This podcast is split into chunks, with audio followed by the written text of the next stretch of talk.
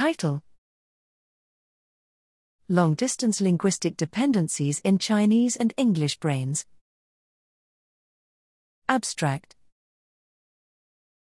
Words can occur arbitrarily far away from where they contribute their meaning in a sentence. Two examples of WH questions, WHQs, which begin with a WH word like what and object extracted relative clauses, ORCs, in which a noun is modified by a sentence like grammatical unit.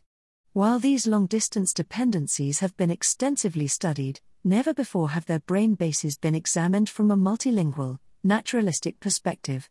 This study fills this gap by analyzing WHQs and ORCs in fMRI data collected while 35 Chinese participants, 15 females, and 49 English participants, 30 females, listened to translation equivalent stories. These languages exhibit radical typological differences in word order in these constructions. It remains unknown whether the brain basis for comprehension in these languages is similar or different.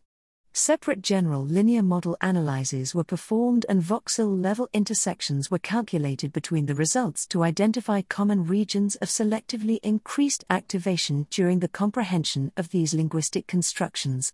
Further Bayesian region of interest analyses probed whether common increases were truly similar. We found remarkable cross linguistic commonality for both constructions. WHQs were associated with increased activation in the left middle and superior temporal lobe, left temporoparietal junction, left inferior frontal gyrus, and bilateral medial frontal lobe. ORCs were associated with increased activation in the left middle temporal lobe, left inferior frontal gyrus, bilateral angular gyrus, bilateral posterior cingulate, bilateral precuneus, and left medial frontal lobe. These results support the hypothesis that, regardless of form, the brain bases of higher level language processing are uniform across languages.